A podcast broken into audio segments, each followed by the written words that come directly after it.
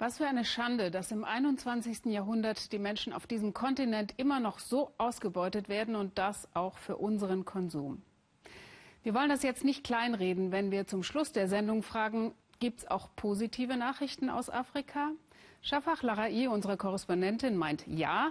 Und ich verrate erstmal nicht, wo sie findet. Sanfte Hügel, sattes Grün, glückliche Kühe. Hier ist die Welt in Ordnung. Hier im Werbeclip für die Schweiz oder wie? Wir sind aber nicht in der Schweiz. Wir sind in der Demokratischen Republik Kongo. Und zwar in einer Region, die seit Jahren geprägt ist von Kriegen und Konflikten. Aber warum gibt's ausgerechnet im Kongo Schweizer Kühe, frage ich mich. Die Kühe, die Milch, der Käse, das sei ihre Art des Widerstandes. Widerstand gegen die Rebellen, sagt Damian Safari. Denn die Hügel hier wurden schon oft überfallen.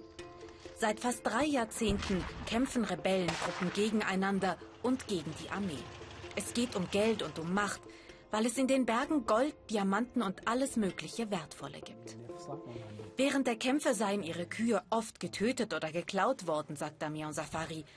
Aber sie hätten dann immer wieder von vorn angefangen. Die Milch muss schnell in die Käsemanufaktur. Transport auf Kongolesisch. Zugegeben, das deutsche Gesundheitsamt hätte den einen oder anderen Einwand. Doch Reinheit ist ja irgendwie auch Auslegungssache. Hier bedeutet Reinheit keine Chemie, sagt Käsemeister Bonifaz Nishimie und rührt geheimnisvolle Pülverchen in die Milch. Wir machen hier Gouda, so wie es uns die belgischen Priester vor vielen Jahren beigebracht haben. Sie haben hier damals auch Feta, Camembert und Gruyère gemacht. Dafür haben wir jetzt nicht mehr das Werkzeug. Wir machen Gouda. Und zwar sehr guten, sagt er, und rührt und schaufelt. Im Regal stehen schon die ausgereiften, fertig für den Versand.